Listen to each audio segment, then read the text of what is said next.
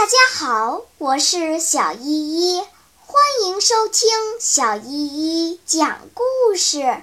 今天我要讲的故事是《捣蛋鬼日记》。一月十八日，维纳奇奥的惊恐。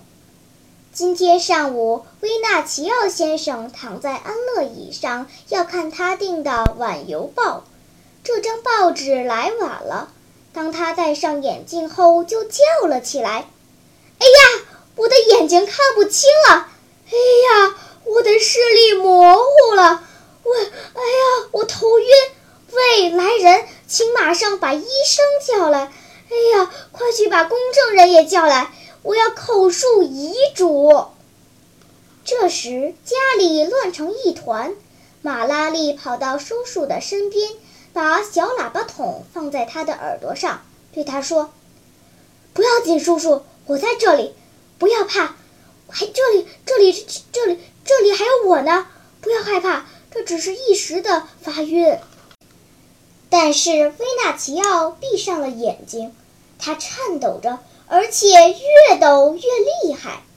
医生来了，他诊断说：“病人已经没救了。”医生这么一说，使得马拉利很紧张，他再也安静不下来，只是不断地说：“不要紧，叔叔，不要紧，我在这里。”为了结束这场悲剧，我赶快跑到会客室，拿起安博罗基奥的眼镜，他昨天丢在桌子上没拿走，想给维纳奇奥戴上，这样他会奇迹般的立即好起来。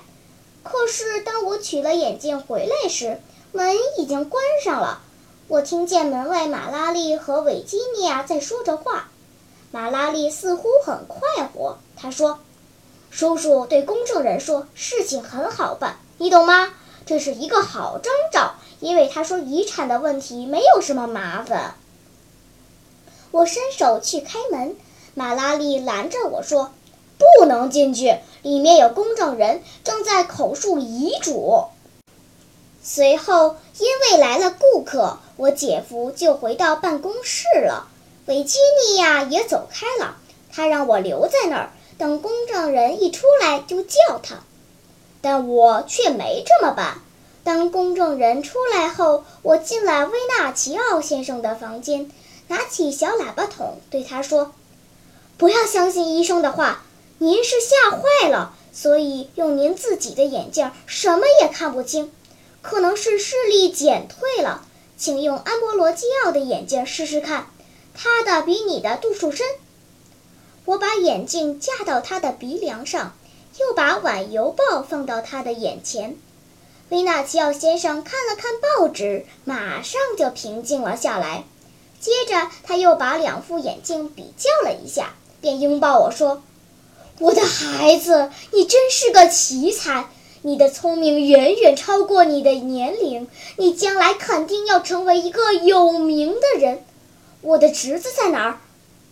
他刚才在门外，现在到办公室去了。他说什么了没有？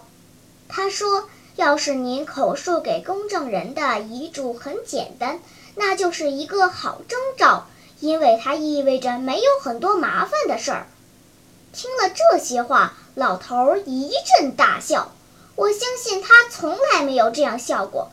后来，他把他的金丝眼镜送给了我，这是我向他要的，因为这副眼镜对他一点儿用处都没有了。他说：“这将是一件非常有意思的事情。现在我唯一遗憾的一件事是，但我死后，我不能重新活过来参加公证人公布遗嘱。”否则我就要笑死了！哈哈哈哈！好了，今天的故事就讲到这里吧。什么？你还没有听够呀？那就赶快关注小依依讲故事吧。